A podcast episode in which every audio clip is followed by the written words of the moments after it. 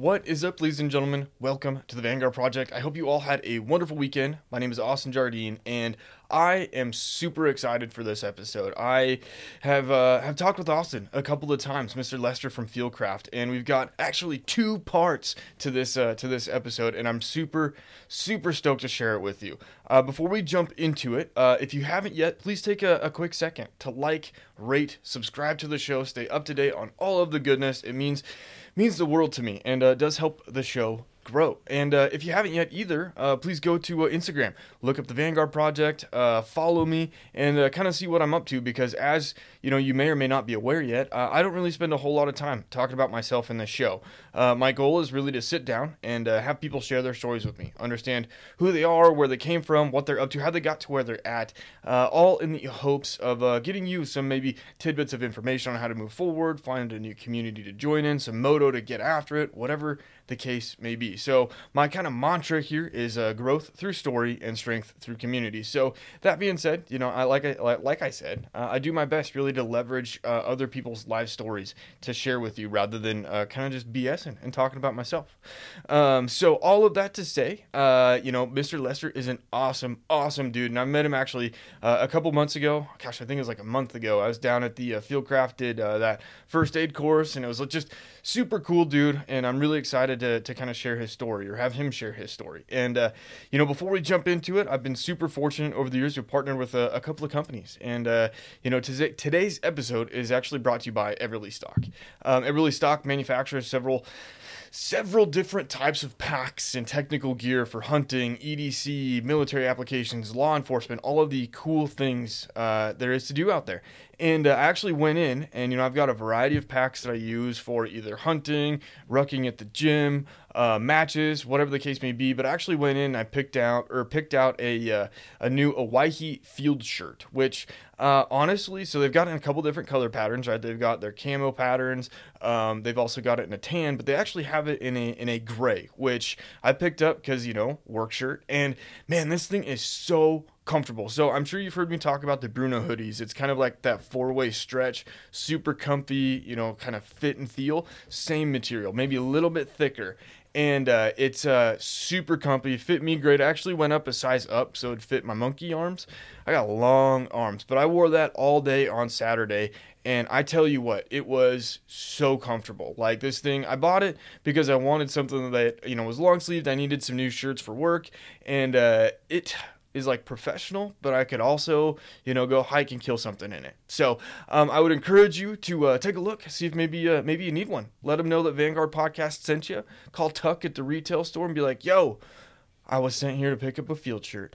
But yeah, that is about it for me. I hope you all have a great day. So we're going to roll an awesome episode with Mr. Lester of Fieldcraft Survival.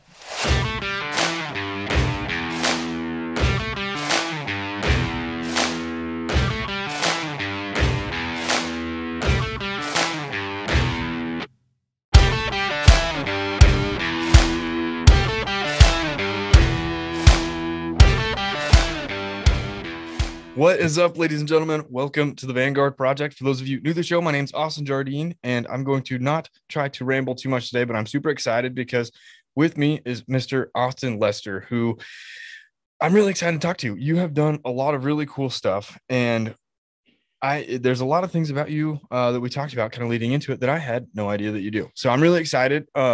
You've done a lot of firefighting work, your search and rescue, military experience, you're instructing now for Fieldcraft, a lot of really fun things. So I don't want to take your intro away. If you don't mind, kind of just sharing a little bit about yourself, what you do, and then I will start to interrupt and maybe ask some questions to get you know a little bit better.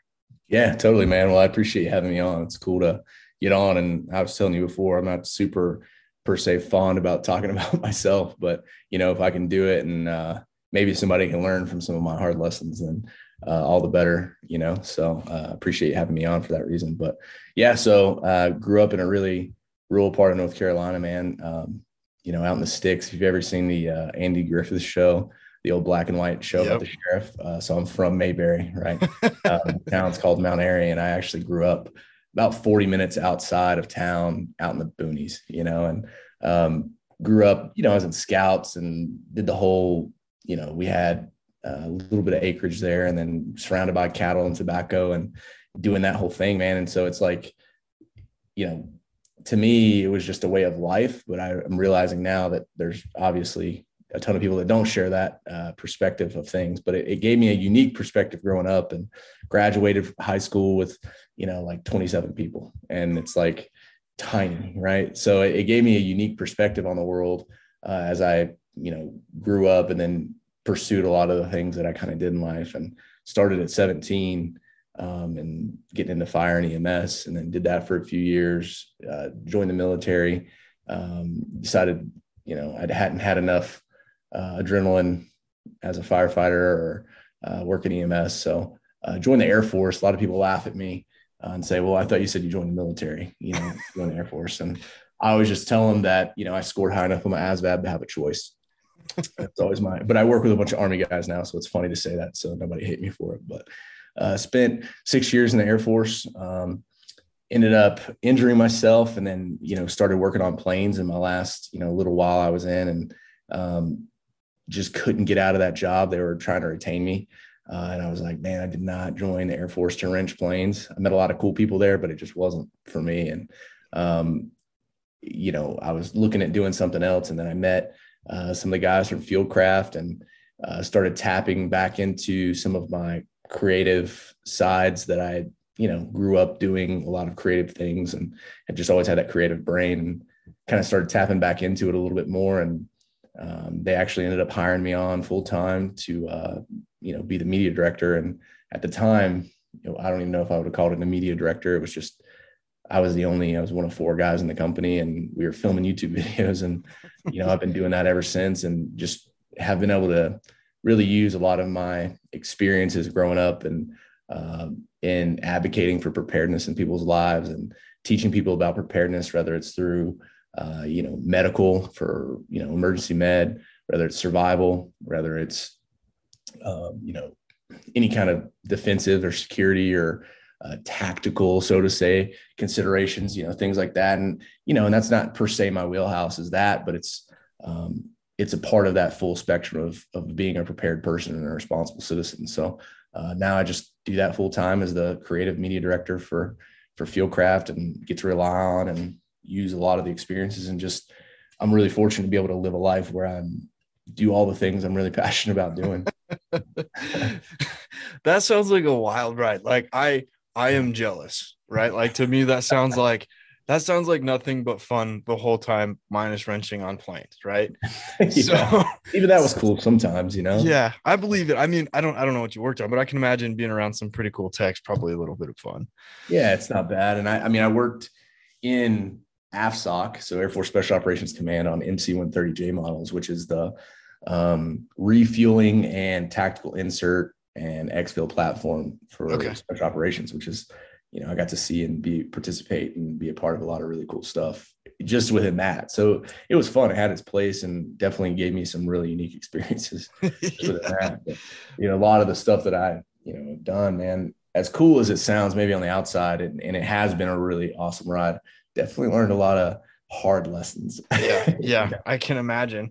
So if we go back to kind of when it all started, right? So you said you grew up doing the scouts and everything. When you graduated 17, you went right into fire and EMS. Do you mind kind of talking about what it was that drove you down that route? I mean, was it purely adrenaline, or were you like, I'm kind of a pyro, but kind of want to help people? Yeah, actually, that's so, you know, I haven't talked about it a lot in the past, but I think partially it's because I didn't really ever think it was that important. But as I've gotten older, and as I've like been teaching and seeing other people's perspectives and learning from them, that is important as I've started teaching. And so what it really was is, I remember, you know, 9/11. I was a kid. I was in 5th grade, I think, or 6th grade maybe. And, you know, being in a really small, I wouldn't even call it a town, but in a really rural community, they sent us all home, you know, immediately whenever everything started unfolding. And I remember being at home and asking my mom was a NICU nurse, which is a neonatal intensive care, you know, for premature babies. And, so I grew up with that kind of in the background, or in the, you know, back of my mind. But I remember asking my mom watching TV, you know, why are these guys running back into those buildings? Like, what are they doing? Everyone else is running away. And it's not like I didn't know who firefighters were. It's not like I didn't know who police officers were, right? But I had never really seen it in that context. Yeah. So when she was like, well, those are, you know, police officers and firefighters and paramedics and EMTs and, you know, all these folks who are first responders. And that's what they do, is they go and they help people in these worst case scenarios. And it just always stuck with me, and I'll never forget. I found the clip, you know, on YouTube of that. I vividly remember seeing a firefighter with a police officer, hand in hand, walking someone out of the smoke. And then immediately, as soon as they passed that off, that patient off, they both looked at each other and turned around and ran back into the smoke. Yeah. And it plays over my head often. And it really, really, really impacted me and kind of set me on that trajectory that I've been on really my entire adult life.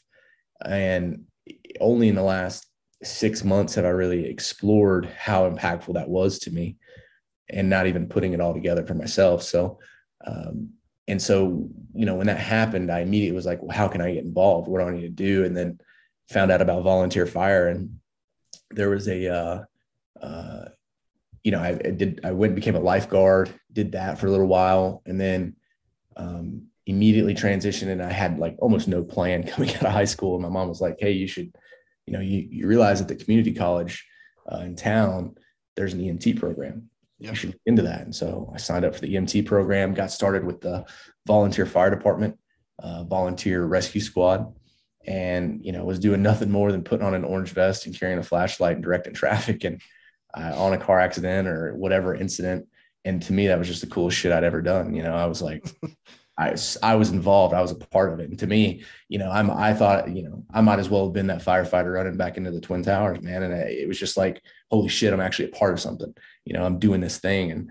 And as I progressed through EMT, and I just loved it, I just really found a passion for helping. And it sounds so cliche to say helping people.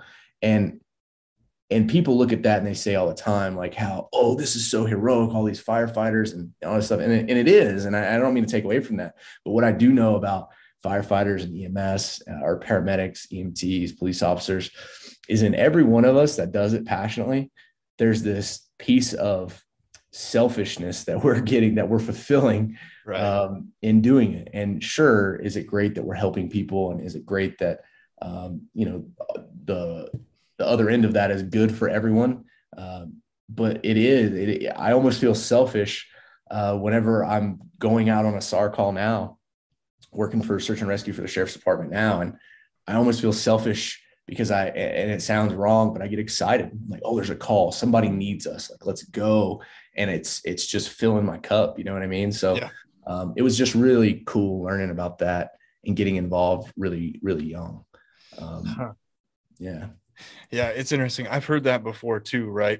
Where, you know, you're doing something for the greater good, but you're worried because it's not 100% altruistic, right? Like, yeah. You're like, I'm fulfilling my own need by helping others that are in harm's way. Mm-hmm. Okay. So I'm thinking, so you said the past 6 months or so, you've really started to think about and kind of reflect back on how that one particular clip, right, shaped you and kind of helped drive you. Can you talk about, and this might be a little woo-woo, but like the emotion behind what pushed you? I remember feeling I wasn't scared. I don't think scared is the word, but I remember feeling maybe out of control is the word. Okay.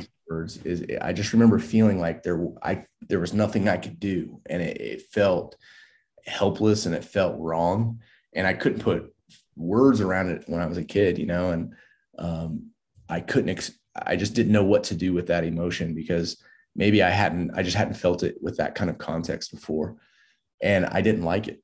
I didn't like seeing people in need. I didn't like seeing people that were hurt or injured, and feeling like I just had this drive of like, there's something I'm supposed to be doing, right? Like if you're watching somebody unload their truck bed of a bunch of stuff, you know, you just get that feeling of like, oh shit, I need to go over there and help that guy grab that stuff and help him do the thing. Right. You know, I didn't get caught with idle hands as a kid, and, you know, you should always be doing something. And it gave me this weird emotion that I couldn't quite express. And I remember thinking how cool it was too. Like, it's just so badass, man. Like that, there's not a kid alive that hasn't dressed up as a firefighter, as a cop, and been like, this is the coolest shit that they've ever seen, because there's something about that heroic piece.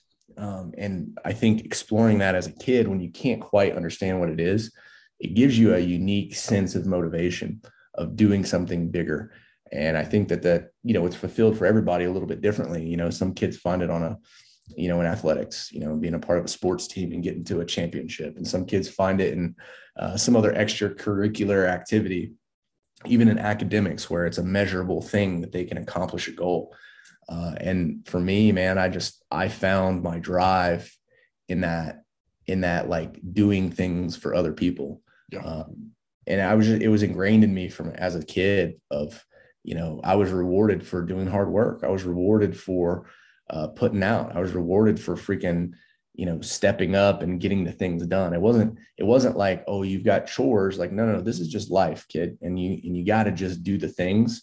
And when we can do things as a team and as a family and get by, it's better for everyone involved. And I was always incentivized that way as a kid and growing up by my parents. And I believe that combination kind of led me into this almost primal feeling of needing that I have to act when other people can't or won't. Okay. And I think that's kind of like was the start for me of finding those emotions and finding my drive and doing any of that. And it's hard to put words exactly to, but I think there's probably people out there that can relate to that feeling in even whatever it is that you do now. You know, you find a reason to be motivated and do something that you love. Maybe it's not what you do for work, but maybe it's what you do in your own time that drives you to do it. And it's hard to put words around, but that's what it was for me. Okay. So when it came to, I guess, harnessing that primal feeling, and I imagine this is something that you're either doing now, still learning how to do, right? How did you, I guess, and learn to act on that? And I'm asking so that if somebody has that same sense of like, holy shit, like there's something inside, I need to go do something. How did you, I guess, maybe in these initial kind of phases into, you know, life for you, how did you take those first steps? First thing I remember doing is I found someone that I looked up to. You know, in EMS or in the EMT class that I took, there was one guy that was an instructor that really stood out to me. He was extremely knowledgeable. He was already a paramedic. He had all these crazy experiences, and he was very articulate, but he was very, very relatable. You know, he seemed like he could just be your best friend. He seemed like he could be somebody that you were, you know, you had known for a long time. And so when I met this guy, I just looked up to him. Right. And I was like, man, like, in this space, in this environment of what I'm enjoying doing and what I want to do, I want to be like that guy. And then and I think anybody that goes into anything new, you find the people in that space that you look up to and you want to be like, and you kind of mimic that. So whenever I got to know him better, his name's Brad. And, you know, when I got to know him better, I asked him questions personally, like, hey, what did you do when you were in my shoes? How did you start out? And how did you navigate these things? Because, you know, I wasn't a great test taker. I was really worried about the academics of the class. I was really good at figuring out all the hands-on stuff. And I think that's something that made EMS for me, I don't want to say easy, but simple, is because there's so much involved that's just monkey see, monkey do. Yep. And then there is a piece of that academics of you have to have a more in-depth understanding, you know, a knowledge base. But getting started, it was like, okay, monkey see, monkey do. Let me just hear what he has to say, regurgitate that, take in the information that I can get by just literally mimicking the people that I respected in the space. And that's what worked for me. And translating that emotion and translating that feeling into how do I just get going without just spinning my tires in the mud. I just found somebody that I respect, found somebody I want to be like, and then mimic what they're doing and start to copy it and just add the aspects of that person or people, the characteristics that they have that you admire, and start literally just pretending, right? Like, I mean, it's till you make it, make it till you make it, man. And it's like, I just very vividly remember saying, like, people made fun of me in the class, like, oh, you're just trying to be like so-and-so. And my argument was like, why would I not? Yeah. Like, he's teaching this class. Like, why would I not want to be like him? He has all these awards and is known for being a badass in this industry, in this space, and being really good at his job. Why would I not copy them? Yeah. And so even from like the verbiage I used, everything to like the gestures and mannerisms that I tried to have, and maybe it is silly, maybe it was goofy, but I was like, I'll be damned if I'm not, like, if I don't know in the absence of anything else to know to do, yeah, I'm going to copy the people that are the best at it. And that's kind of where I started. So when it came to asking kind of those open questions, right, and kind of being transparent, the new guy, right, whatever, the rookie, was it pretty easy for you to, I guess, build a rapport and get the training and knowledge base that you needed to step forward? I guess what was in that instance was the most helpful for you to learn and become better? Yeah, good question.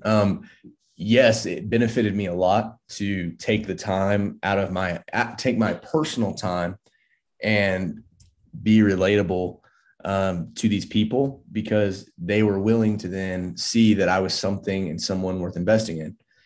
And I can say this now from being on the flip side, where when you see someone who admires what you do or looks up to what you do or just wants to do it, and no matter what the occupation or job is, it's really, you can quickly identify people that you're wanting and willing to spend time with and investing in. And the biggest thing that you can do to become that person that someone is looking up to is to, like I just said, kind of copy that person and mimic the things that they're doing, because that are, you know, admirable. And so and I was really fortunate that my parents, being who they were and the way that they raised me, you know, I was just blessed with the gift of gab, man. And, you know, being able to talk to people and be relatable, but I'm really transparent. And, you know, I was joking tonight at work, the blessing and the curse of working with me is you never have to wonder how I feel. And so, you know, being able to just be transparent with those guys early and just say, hey, look, I'm just here to learn. I'm going to ask you all the questions. I'm going to be that annoying student. I'm probably going to ask a lot of dumb questions. I'm probably going to say a lot of dumb shit, but I'm here to learn, and I want to be like you, and I want to be better. And I don't want to just be mediocre. I want to be the best. Yeah. And having that transparent drive while not being arrogant, I think really was impactful for the people who mentored me. Okay. Because you have to learn anything, you got to be a good student. And part of being a good student is making yourself available to learn and putting yourself out just enough to be uncomfortable, putting yourself out there just enough to maybe even embarrass yourself a little bit, and not being scared to fail. You know, you kind of have to be willing to fail forward, so to speak. And that was a big part of it for me, was investing my personal time where these guys could see, hey man, this guy's dedicated. And no matter what, you know, for you is like, for me, it was like, dude, just maybe being funny, but it's like, I was just dumb about a lot of stuff, man. Like, I don't know a better way to say it. I was just dumb. And I was like, I just don't get some of this stuff, but I'm willing to invest my efforts in getting better and learning more. And I always knew, you know, I'm not going to be the smartest guy here. I'm not going to be the, you know, the most physically fit or the most badass guy here, but I'll be damned if anybody's going to outwork me. So, yeah. And that was just ingrained in me from a very early age. And so I think when these guys saw that, and I showed up time and time and time again for all the extracurricular stuff. I volunteered my time to be a patient so the paramedics could get their continuing education. I showed up to just be a damn, you know, traffic direction guy. And I was the guy, and I was willing to volunteer every time for the shittiest job just to be involved, just to get my foot in the door so I could start to learn what little bits I could pick up every time. So I just knew that through exposure, I was probably going to learn more than trying to sit down and read a book. So that's why I took advantage of every opportunity I could to just be there and be involved. And, you know, I didn't give a shit if people wanted to say that I was the teacher's pet. I didn't give a shit if people wanted to say that I was just copying whoever. I didn't give a shit what people had to say. I was there to be the best version of the person I wanted to be. Yeah. And as philosophical as that sounds, I remember thinking thoughts similar to that in that moment, you know, even at 17 and 18 years old, I remember thinking, hey, if I want to be good at this, if I want to be the best at this, I got to put in more effort than everyone else. Yeah. And that's what I was willing to do. Huh. So I'm hearing, at least in this, you know, in this time frame, right? Fail forward, exposure, transparency, right? And I guess exposure, right? It's kind of, I don't know if I said exposure twice, but definitely being around and kind of being present, right? Okay.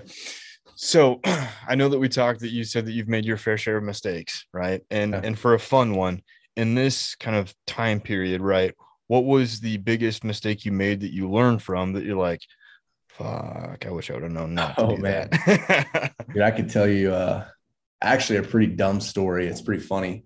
And I've got a handful of them, but part of that, like being willing to make yourself vulnerable, and there is a line there, right? And until you find it, you don't know what that looks like, right? And I think anybody that's experienced this, and I'll talk about it in a second, that's experienced it will relate.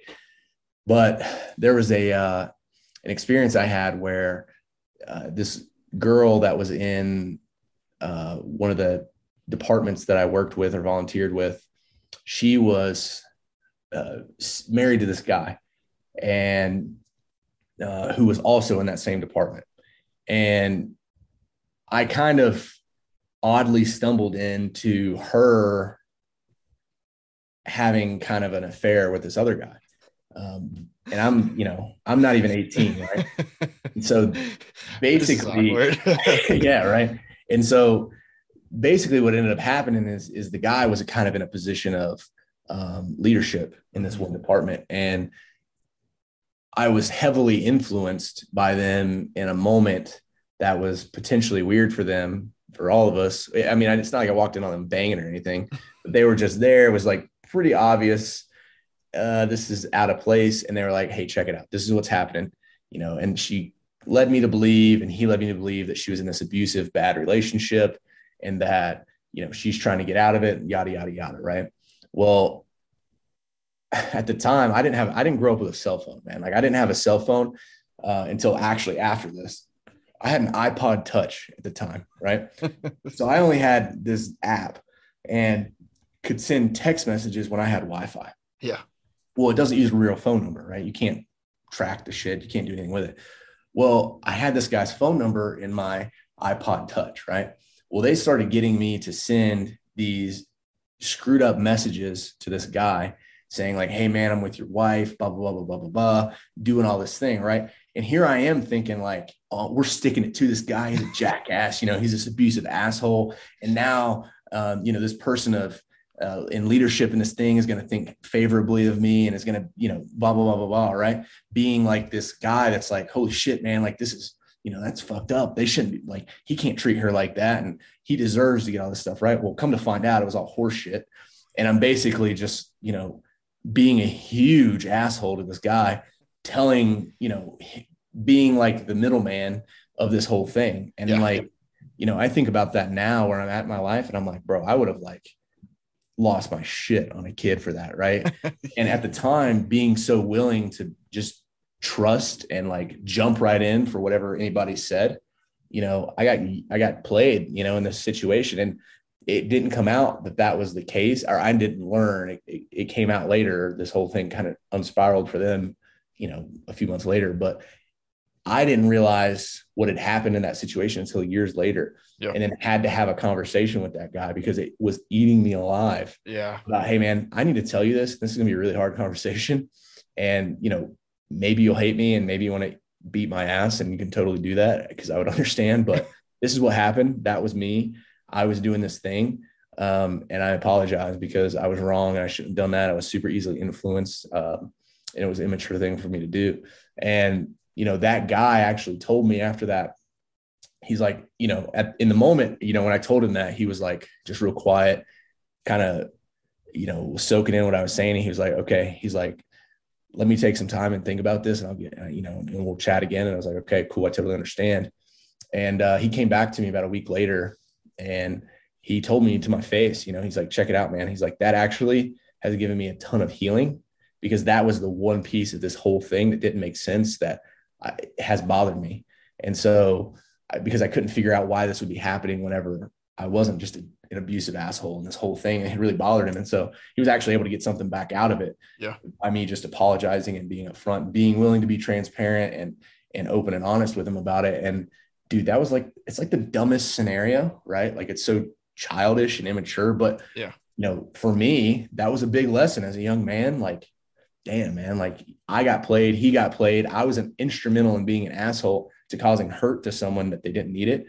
And unfortunately, that lesson isn't, you know, some badass lesson in, you know, being some awesome paramedic or firefighter, but it's a lesson in like humility. And it was a lesson in not being taken advantage of and being manipulated. And I learned a lot from that, and have continued to use that lesson in my life. And you know, anybody that's been involved in anything like that, where they've been manipulated or used, that lesson sticks hard. Yeah. Right. And so it's just always been in the back of my mind, and I'm like, I'm never getting played again by someone's lies and BS. Right. Yeah. So that was an odd early lesson for me of doing something the hard way, where, you know, don't be the fucking teacher's pet, man. Like, don't pretend or get involved in something that you shouldn't, just because to try to gain favoritism. And I justified it by trying to say, well, he deserves it. Doesn't matter if he fucking deserves it. It was none of my business, right? Right. Like, be an adult, step out, butt out, do your thing. But an odd lesson. That is interesting. That's like something you would see on like a sitcom, right? Yeah, like you'd see that on like late night TV. Yeah, it's like a soap opera thing. Yeah, right? Yeah, totally. So okay, so maybe a personal question in that same vein, right? Like, that takes a lot of stones to go talk to the guy that, for lack of a better phrase, right, you wronged, right? Yeah, definitely. What advice do you have for people that might have something like that that's eating them up, that they're like, hey, listen, I don't want to go reopen this wound. I don't want to go feel this way to go handle their own situation. Yeah, that's a good question. It's tough, man, because I've kind of positioned myself in my life personally to be transparent, and it's been really beneficial to be that way with people in personal relationships and professional relationships, especially. And I'm a very candid personality, you know, like I say what I mean and mean what I say, and it's benefited me because of that. However, you know, there is the downside of that, and it takes balance, and I tend to be on one side of the balance than the other. And it's something I personally work on all the time, but I would say seek transparency, seek honesty in things, because dude, it's really hard whenever you catch yourself or get caught in the middle of something that's mischievous, or it's a hard position to get out of. And then usually, as we all know, I mean, Jesus, there's 100 children's books written on it. Like, one lie leads to another lie leads to another lie. And even if it's not specifically a lie, one deceitful thing leads to another deceitful thing. And, you know, if you find yourself on the wrong end of something like that, you have to start, it takes a fight to get back where you need to be, and to be back in a mental state where you can even feel good about yourself, right? Because I've been there in that scenario specifically. And in other scenarios, when I was a young man, where I screwed up a lot of stuff and made a lot of dumb mistakes. And so one of the things I would say as advice to get out of that is, I mean, you got to think about the gravity of the situation, right? Like, I mean, you know, there's some things that might just be better off left unsaid now. And that's something that you got to deal with, because decisions have consequences. But, you know, depending on the size of, you know, whatever that is, I would say pursue it. I would say seek out to get to that transparency, and seek out the honesty, and don't be afraid to confront it. But understand that there's ramifications, man. Like, you can lose relationships, you can lose friendships, you can lose jobs, you can lose things that matter to you, things that you want, but you have to, you know, hopefully you can at least learn from it and be upfront going forward and not fall into the stupid traps like that. Right. And I mean, I feel like I'm trying to give like somebody, like talking like somebody's dad on a front porch somewhere, but it's like, it's true, man, even in, and especially in those industries, because anyone that's involved in fire, EMS, any of that stuff knows how small communities are. Same in the military, very small communities. Everybody knows everybody. And you got to be careful, man, because word gets around and, you know, your reputation and the perception of your reputation, unfortunately, is everything. It doesn't matter if it's true or not. If people perceive it, then you might as well consider it true. Yeah. Yeah. I've heard that too. Perception is reality. So, okay. Okay. So before maybe we move into what led you down the early Air Force route, is there anything that's left unsaid that you feel is important to share during kind of the fire EMS phase of life? And I get, dude, there's so much, so much there. Right. But, dude, it was like one of the most badass parts of my life, and being young and being involved in something that really mattered set a tone for me in my professional career, let's call it, in my professional aspects of my life, where it, you know, there's a lot of great things about fire EMS that are, you know, the high speed, the adrenaline, the, you know, and it's like, it's not every day. It's like a 70-30 split. If that, it's like 70% helping grandma out of the floor because she fell at 2 a.m. and 30% car accidents and building fires and crazy stuff. But, and maybe even like 80-20, but those moments you like live for, and there's a lot of lessons and cool shit to be learned there. But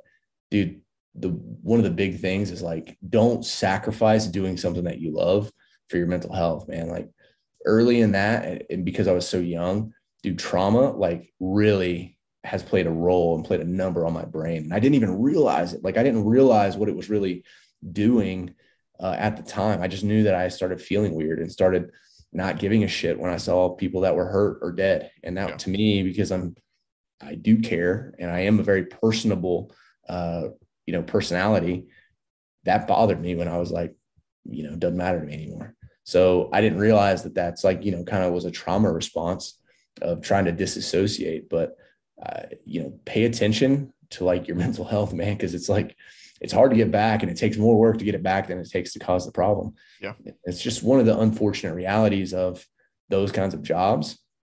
But when I was doing it freaking 11 years ago, 10 years ago, the mental health of dealing with trauma wasn't a thing, right? You just dealt with it.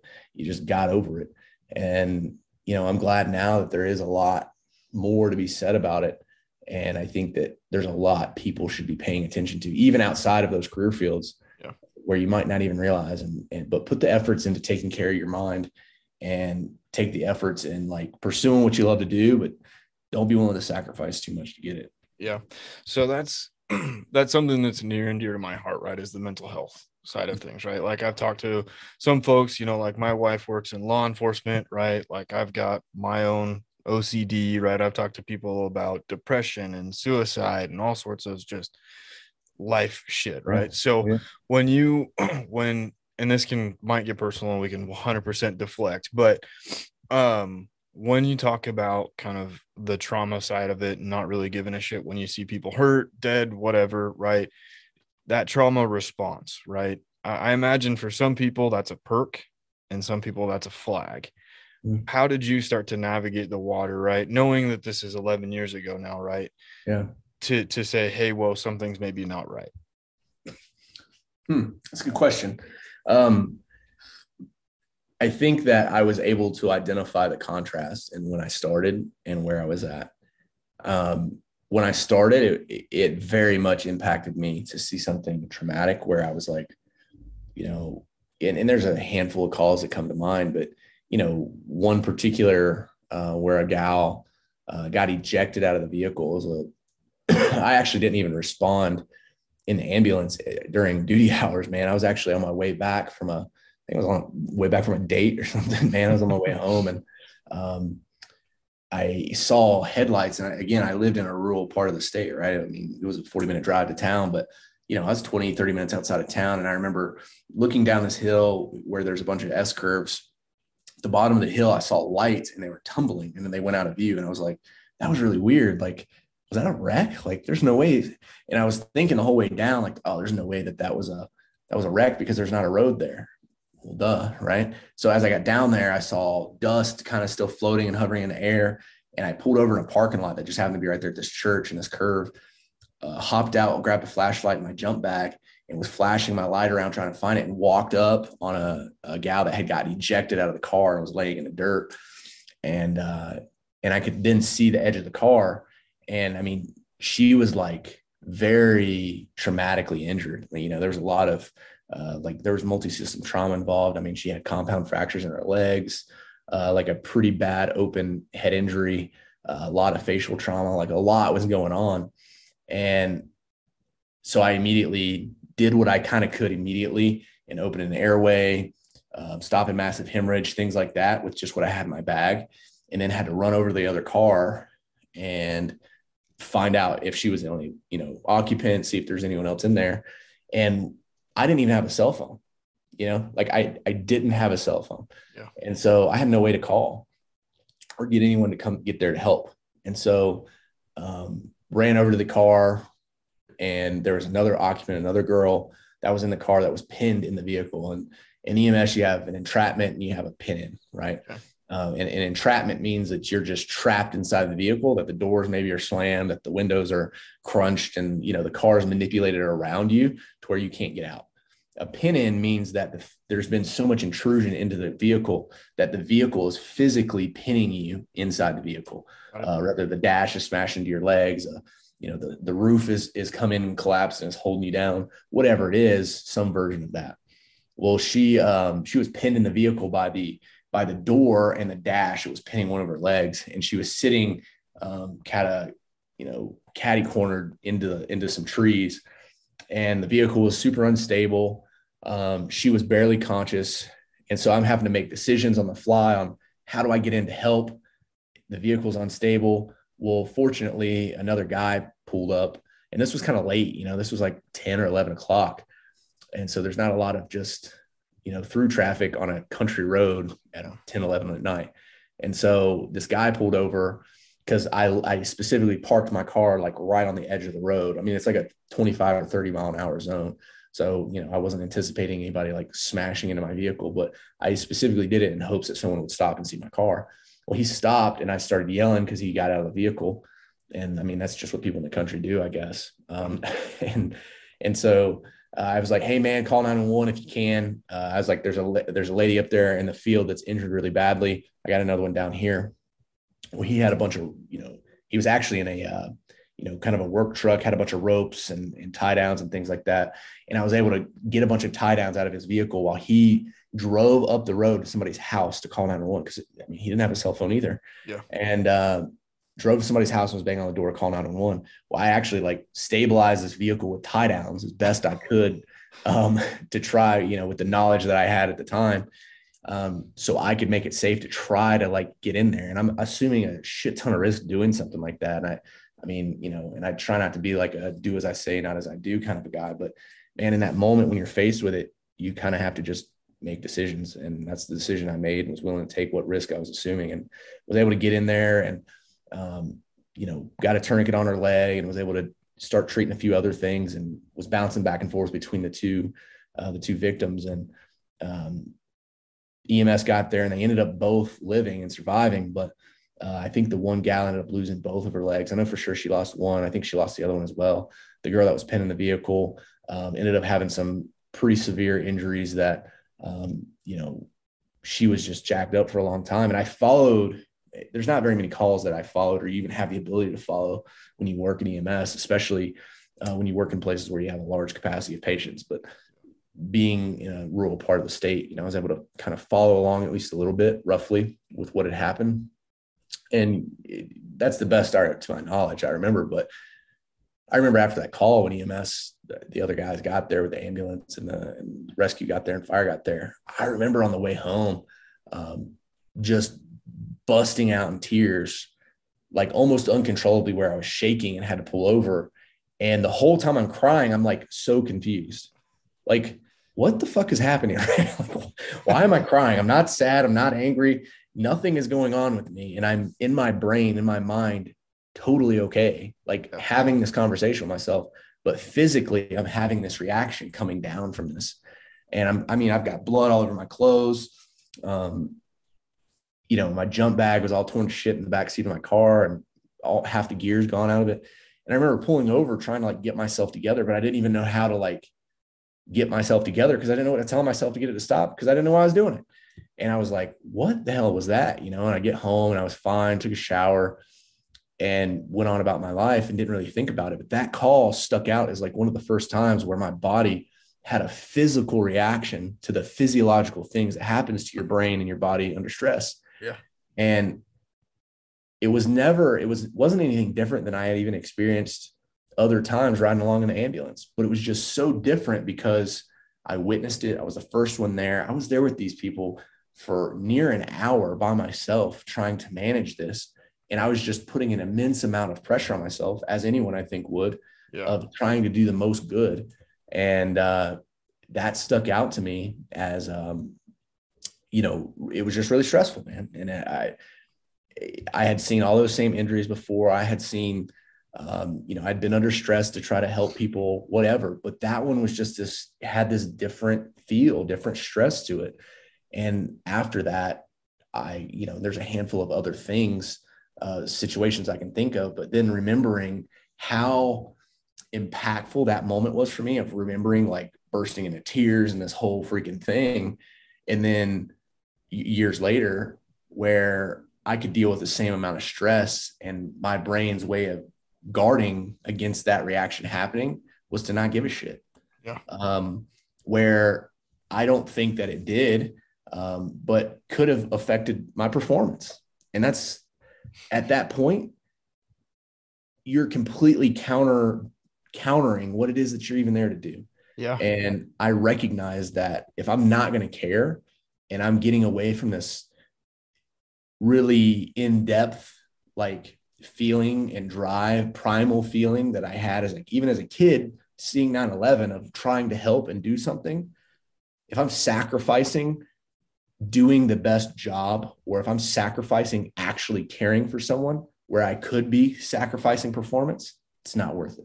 And that contrast for me, as I looked at that, I was just like, I got to do something else. I need to take a break. I need to do something. I even took leave. I did all those things. And it was like, you know, if I'm going to not care, if I'm going to get to this point where my brain isn't allowing me to care enough and I can't be human, then I'm not doing this for the right reasons anymore. And so it was hard, man. It wasn't easy to just be like, I'm going to go do something else. But I knew I had to, because I just knew I had gotten to a point in my mind where, because I wasn't dealing with trauma the way I should, because I wasn't dealing with my emotions and feelings and all that bullshit that no guy or anybody that works in or A type guy or gal wants to deal with, because it just wasn't a thing. I had effectively put myself in a position to really set myself up for failure. And I recognized that and decided that I needed to move to something else. Interesting. It was hard, man. It was a hard decision. Yeah.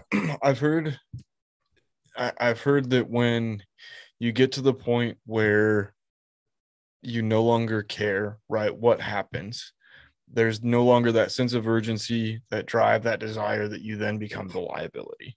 Yeah, absolutely, man. Absolutely. And there's guys in the military that have been in the military that can tell you about experiences just like that, man, or people that have even been in a state of grieving can talk on that, right? Like where they just not, you know, they're so grief stricken that they don't care. And, you know, now they're making really poor decisions with their life and just doing reckless things. And dude, that is just not a place that you want to be in. And you got to find a way to recognize it. Okay. So coming out of that, making the hard decision, right, to move on, you said that you scored high enough on your ASVAB to have a choice. Which means I scored like a 55 or something. Not that much. So was there like an underlying desire to go to the Air Force, or was it just like, sounds good, we'll go for it? Yeah. Well, so I actually started to go into the Marines. talked with a Marine recruiter first, and then talked with the Army recruiter, and then was talking to them about my experience that I had up until that point, because they were trying to find something applicable. And the Marine Corps, you know, he was like, well, you know, the Marine Corps is not responsible for any med. We, you know, pass that off to the Navy because we're on the front lines and we deal with only doing this man shit or whatever. And I was just like, you know, I had this, you know, that little alpha thing going. I was like, hell yeah, you know, like, I'll go be a freaking 0311 and infantryman in the Marine Corps. And thank God I didn't do that, because all my friends that I know that did do that said it wasn't a great experience unless you were there because you really wanted to be. And then talked to the Army guy, and, you know, we talked about being a medic, and we talked about special forces, and we talked about a few different things.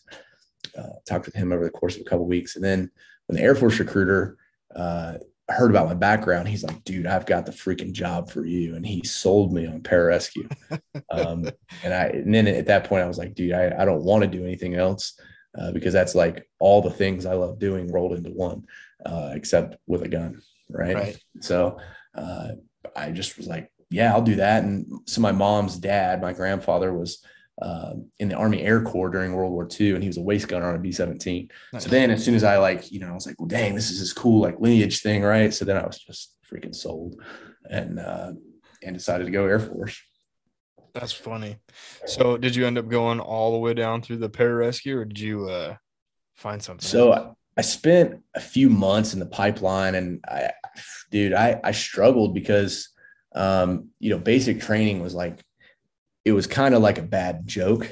You know, it wasn't hard. It wasn't difficult. It was very simple. It's, dude, the easiest things you can ever do in your life is just follow instructions. Yeah. And, you know, I actually got out of shape in basic training, and then immediately went over to a different side of the base, and we start this, at the time it was called the battle program, where you basically just had cadre of combat controllers, TACPs, PJs who were running essentially an 8-hour-a-day workout program. And you went in there and you just got jacked, and you worked out, and you did calisthenics, and you learned about the different career fields and all that kind of stuff. And I did that until the next selection class started, the next NDOC class started, and then ended up spending, you know, fair amount of time in that program, and then getting hurt, getting washed back, and then getting hurt, and then getting washed back. And a lot of it was just because, you know, I just wasn't educated going into the process, and wasn't as physically prepared as I should have been. Had I been in better shape — I was in good shape, I was in really good shape, but I wasn't in endurance shape. And had I been in more of an endurance shape, and taken my body on like these long runs, and really just worked out for an extended period of time, like an endurance athlete, I think I'd have been much more successful. But because I wasn't in the shape I needed to be, I just kept breaking. And so, ended up jacking my knee up pretty good. All right, so we're going to make a bit of a harsh transition here. Austin and I took a quick look at this and kind of just wanted to rearrange things a little bit. And so we're going to talk a little bit more specifically about some of the things that he's learned as far as troubleshooting experiences, and kind of skills that he's developed in order to develop kind of that troubleshooting on the fly, quick adaptation to an unknown problem per se. So Austin, if you don't mind talking about what you've learned and the skills that you've developed, and kind of the techniques that you've kind of put together to help really establish yourself and reorient to an unknown problem per se. Yeah. So, you know, and it kind of went back to like learning that piece in EMS, right? Like where I had no idea where to go, but what I did is I just said, hey, here's what I do know, the skill set that I have. So I have a baseline, and I have where I'm trying to get to. And so now let's find the stepping stones to get me from here to there. And so one of the biggest things I learned is that just because you're moving quickly and in a hurry doesn't mean that you're fast, and it doesn't mean that you're efficient.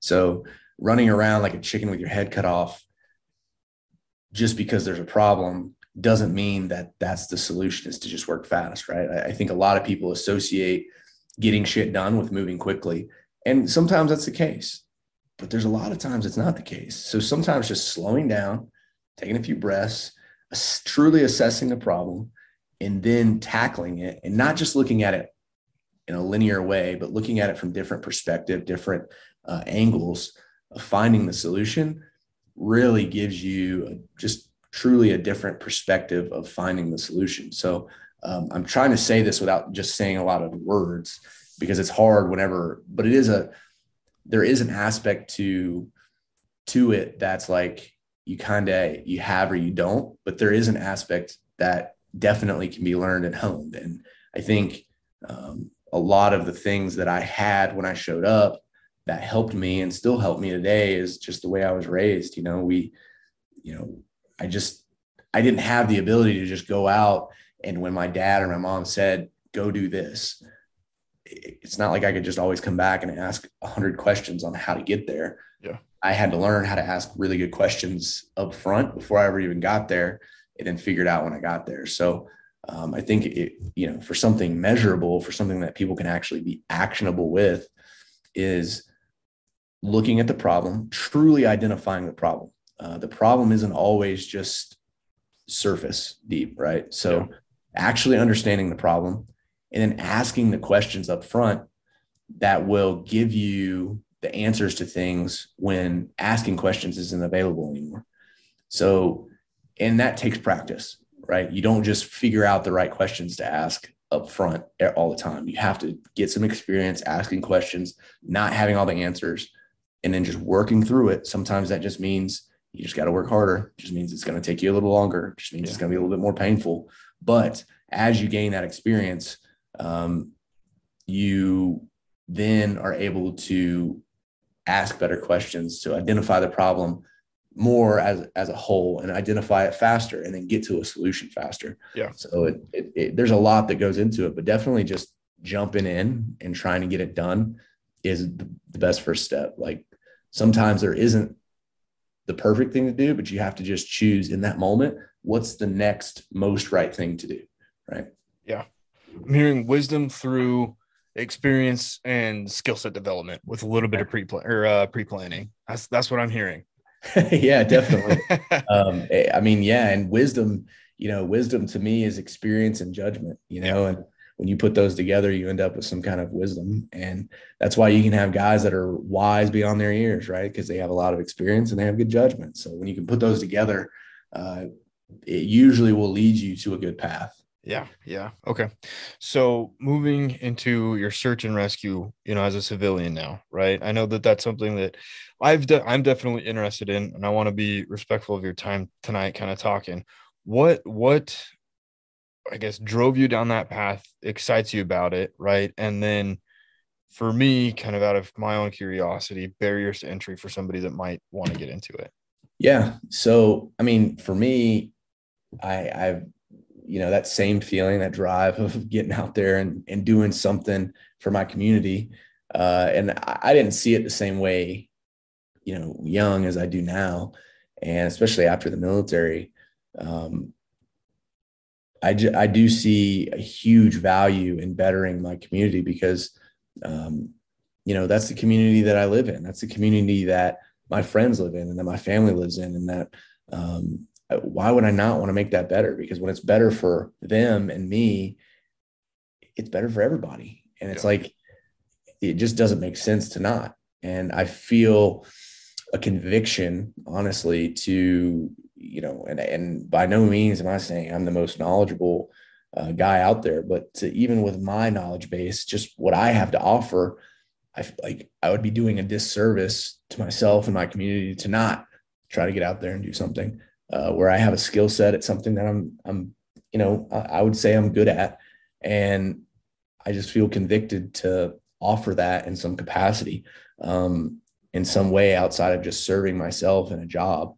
but doing something for my community. So that's what really drove me into it. And one, it just sounds fucking cool, right? Like going out in the mountains and, you know, in the worst of conditions and getting people out of could be the worst day of their life. And it's similar to EMS and it's a piece of EMS, but it's got a really unique flavor. You know what I mean? And so it's just so different, and it's very unique in its mission set. And so barriers to entry, man, there's not that many, but what I would suggest is that you definitely need to get you need to have some good wood skills, right? Wood skills to me are are just like foundational skills for you to be comfortable in the woods. A lot of guys who hunt, a lot of guys who fish already have decent amount of wood skills, right? They're already sure-footed and confident in their abilities in the backcountry. And that's a big piece of it, is just, you know, if you haven't spent very much time in the woods or ever done any overnights in the woods, you don't know what it's like to put weight on your back and walk around and just be a little bit uncomfortable and enjoy that, I would say go get used to that. Carry a backpack in the woods, get some good boots, put on the right clothes. Don't go out too far, and just figure out what it's like. Get a little sense of that, and do it in a very controlled environment, do it in a controlled setting where mistakes can't be catastrophic. And just get used to that. Get used to that feeling of carrying the weight and being a little cold and being a little uncomfortable and, you know, working up a sweat, you know. And then I would say pursue knowledge in the space or the area that you live in, right? One of the biggest things that I struggle with on the search and rescue team here is that I'm new to the area. I don't know this area, the country here very well. I know it much better than most just because I'm out in it enough and I explore a lot. Like I spend a lot of time outside, and it's just something I'm really passionate about doing, is being outside. And my job takes me out there a lot now, and search and rescue, but you got to learn the area. I would say that that's going to be really beneficial. And then also think about the rides that you have to work, right? So for us here in Utah, it's snow machines. I didn't grow up with a snow machine. First time I got on a snow machine here with the search and rescue team, I launched myself about 15 feet into about 6 feet of powder and realized what a pain in the ass it is to walk and stumble in 6 feet of snow for 20 minutes to get back to your machine, right? So that's a learning curve for me. I got to figure that out. But something I do have a lot of experience with is rope systems. That's something I learned that in EMS. I did a lot of it in the military, and I really enjoy it personally and on my own time. So that's something I am good at that I can offer right out of the gate. And then you just have to figure out, you know, we got a single track team. Can you ride a dirt bike? Can you get up there and do that? Part of the single track team is we have mountain bikes, right? You got to be able to navigate doing that. If that's something you're interested in, swift water, you got to be a good swimmer. If you want to be a diver, you got a dive team. You know, there's tons of things that are actually much needed skill sets that you really, if you want to spend any amount of time actually doing the rescues, you got to know how to do it. And it's not all about learning it beforehand. But one thing that's going to give you a leg up is just getting a baseline knowledge of some of those skills. No, you don't need to go into a search and rescue team being a diver. You just don't. Like, they'll pay for you to go get the training that you need and figure it out. However, if you at least understand diving in some capacity, or you already are a diver, then great. That's a leg up. That's something that is used as a bargaining chip for you trying to get in. And it's also, you have to think of yourself as, how can I best be an asset to the team? What do I have to offer? So finding what you can be doing for the rest of the team and making the team better and stronger and not being a liability.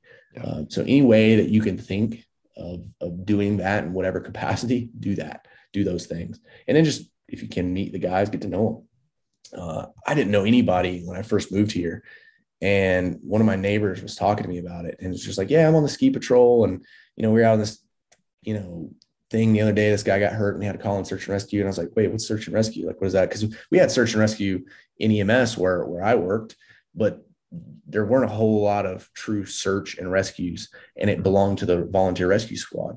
And there just wasn't much of it. You know, we didn't have a mountain team. We didn't have a swift water team. It was all a part of what's called an ERT program, emergency rescue technician program. And it was completely different.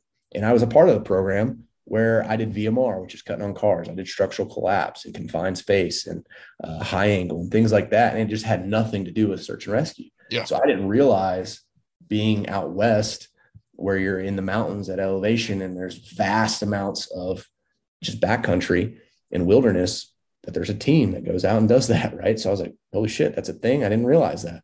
What's that all about? And then he was like, yeah, man, like, you know, you can... And it basically explained all that to me. And I was like, where do I sign up? He's like, well, you know, I think you can do it online. And I was like, okay, what website? And I went to the sheriff's website and filled out an application. And then I couldn't send it anywhere because it was telling me that, like, there wasn't the window wasn't open. Come to find out, they only take applications once a year. And that's only when they have openings. The team I'm on only has 30 guys. And once 30 guys is up, they don't take applications. They don't have a need for it. And so, they weren't taking an application at the time. I was like, well, that sucks. And then just through working at Fieldcraft, there was a guy who came and took a class, and I taught land nav, or he came and he took a survival class that I taught, and then he took a land nav class that I taught. And he's like, man, I just can't help but think, you know, one of my good friends is on search and rescue, and I just feel like you'd be a great fit. Is that something you'd have interest in? And I was like, as a matter of fact, it is, you know, it's something I'd really love to do. He, after the class, he drove me, and I followed him over to his buddy's house, who happens to be on search and rescue, who is the brother to the commander. And he's like, yeah, so 31. Like, yeah. Right. And I was like, nice, man. And so he was like, yeah, so we actually have openings. And I was like, no kidding. He's like, yeah, we actually are taking on a few rookies, you know? And I was like, oh, that's cool. Well, I'd love to put my name in the hat. And he's like, well, we already have like enough applicants to fill the slot that we're kind of good with. And I was like, well, okay, you know, I get it.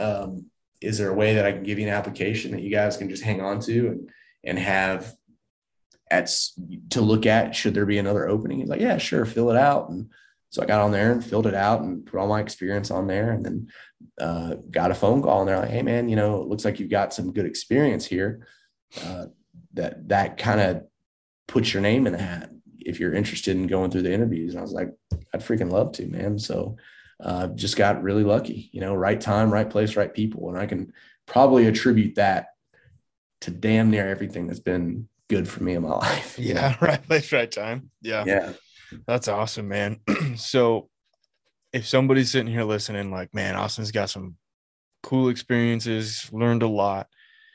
I know that you're teaching at Fieldcraft, right? What classes are you teaching? How do people find you if they want to go get involved? I know there's just a lot of stuff that we've talked about. And I know that talking about yourself's not your forte and probably pretty exhausting, right? How do people get a hold of you, find you, maybe want to take a class? Yeah. So, like you said, man, I teach for Fieldcraft Survival. I'm the creative media director for the company as well. Do a lot of the photography, some of the videography, and just kind of manage a lot of the process. But, you know, we're a survival preparedness company, and we're in the business of teaching people the best ways to prepare themselves to go out and do whatever it is that they love to do, and to even just live your day-to-day life in a more prepared version, a more capable version of you. So it's really important to all of us here. And it's, you know, the company's owned and operated by a veteran, Green Beret, Mike Glover. And, you know, there's a lot of guys in this company with an insane amount of capability. And I'm on the shoulders of giants here, man. Like, I'm the youngest, least experienced dude. And it's amazing to be surrounded by guys like that. But, you know, if you want to come train with us, check out fieldcraftsurvival.com. We've got, I mean, gosh, in the first quarter of this year, we dropped 157 classes all over the country, everything from pistol, carbine to personal security, where you get to come in, learn a little bit about the law and self-defense. And then the whole afternoon you're spending literally being put into scenarios of a guy in a blower suit, and you got a Sims pistol that and you get to navigate your way through the scenario and then learn about that decision point of shoot, no shoot. What's the criteria? What am I legally allowed to do? You know, it's an awesome freaking course that, you know, some of our guys here developed. And then we even teach canning and jarring, and we teach survival courses, survival 101, right? Like, you can come out to survival 1 and learn about the 5 basic needs of survival and how to prioritize those needs anywhere in the world, and you can survive that circumstance, right? And then land navigation, that's one of my favorites to teach, where you just come in, learn about the basics of just navigating, and then we'll go out in the field and we'll actually do it. We'll put a ruck on your back, we'll put a map and a compass in your hand with a protractor, and teach you how to, you know, make waypoints and, you know, get your azimuth and actually walk around and use terrain association to truly navigate. It's not just as simple as putting an A and a B on a map and walking in a straight line, right? You got terrain out there that you got to use to your advantage, or it will chew you up and spit you out. So come out and do that. And I mean, we've got a little bit of everything in between. And so you'll find me, you know, teaching survival, teaching med. We do a ton of them. We have a class called emergency medical treatment. You can come out and learn a lot about MARCH, massive hemorrhage, airway, respiration, circulation, hypothermia, and head injury, how to actually implement the correct tools and saving somebody's life in an emergency, in a traumatic situation, right? I love teaching those courses. It's just, I'm super passionate about it. And the students and everyone that comes to these classes, man, it's one of the coolest things that I've learned about teaching in the civilian space instead of the military, is that in the military, you got guys that are like, oh, well, I got to be here to check the block, man. Civilians that pay to come to a class, they're all freaking motivated, dude. It's awesome. So you got a whole group of people who are like just as down to be there as you are. And one thing that we're big on at Fieldcraft is building a community of people, right? More than anything, more than I want you to even come spend money at this company, is I want you to come and be a part of the community. I want you to come join in like-minded people who are all about being better versions of themselves and taking care of their families and preparing themselves and their communities.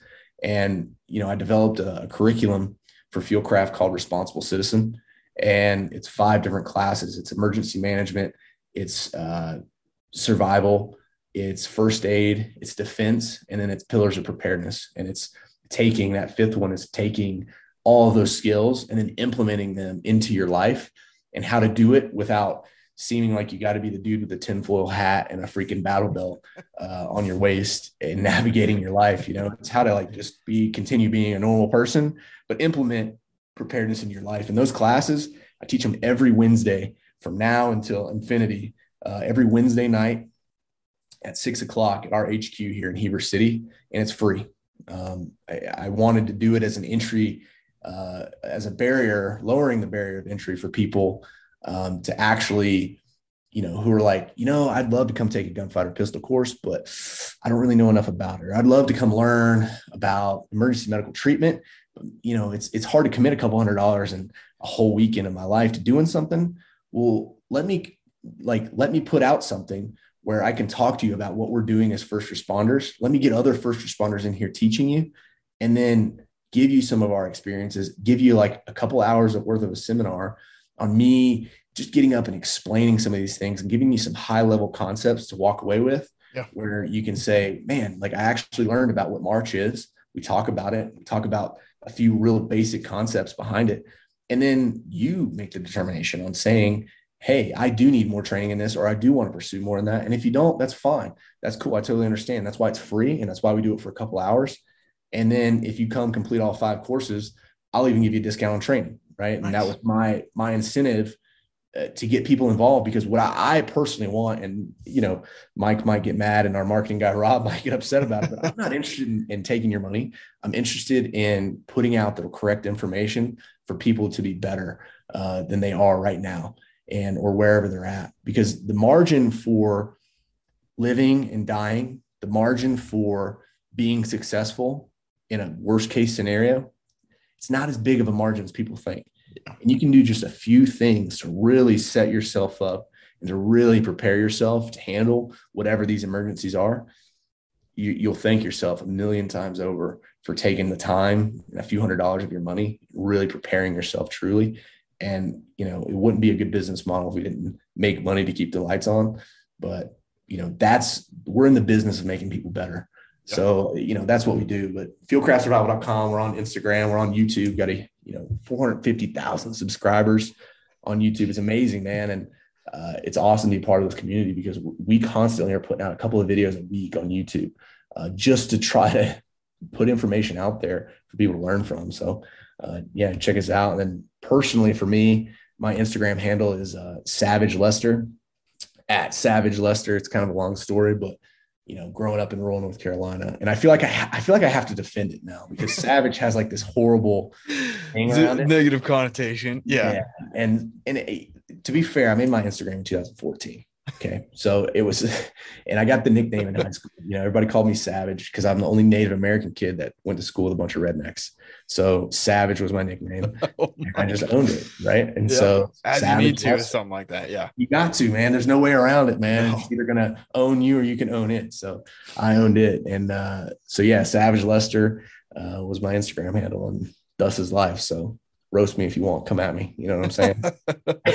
Awesome, man. Well, my favorite question that I'll end with, and I'll leave you be. Is there anything that you feel like you've learned throughout this whole time, right? And I know that there's just 1,000 things that we didn't get to, right, that you feel is important to share, you don't get asked often enough, or you're like, man, I wish I'd have known that before I'd done it. It's my favorite open-ended question. I get some wild answers. Yeah, that's a good one. because there's a lot of lessons I would love to be able to put out there. But I would say that one thing that's probably benefited me the most in my life and has really always brought me back to zero, has always brought me back to being grounded, is the willingness to be a student, man. Like, it doesn't matter how much you know in something. It doesn't matter how much you don't know. It doesn't matter whatever it is, just always be a student, man. Like, always be willing to learn. And I've spent a large part of my life knowing I wasn't going to be the fastest or the strongest or the smartest. But, you know, like I said, man, just trying to be the hardest working guy in the room has taken me really far. And it's given me a lot of opportunities that I think other people miss because they're not willing to, you know, adapt that humility and adapt the ability to learn. And that's one of the best things I think anyone could do for themselves, is just be a good student for life and work hard, man. Austin, once again, man, thank you for taking the time and sitting down with me. It was good getting to know you.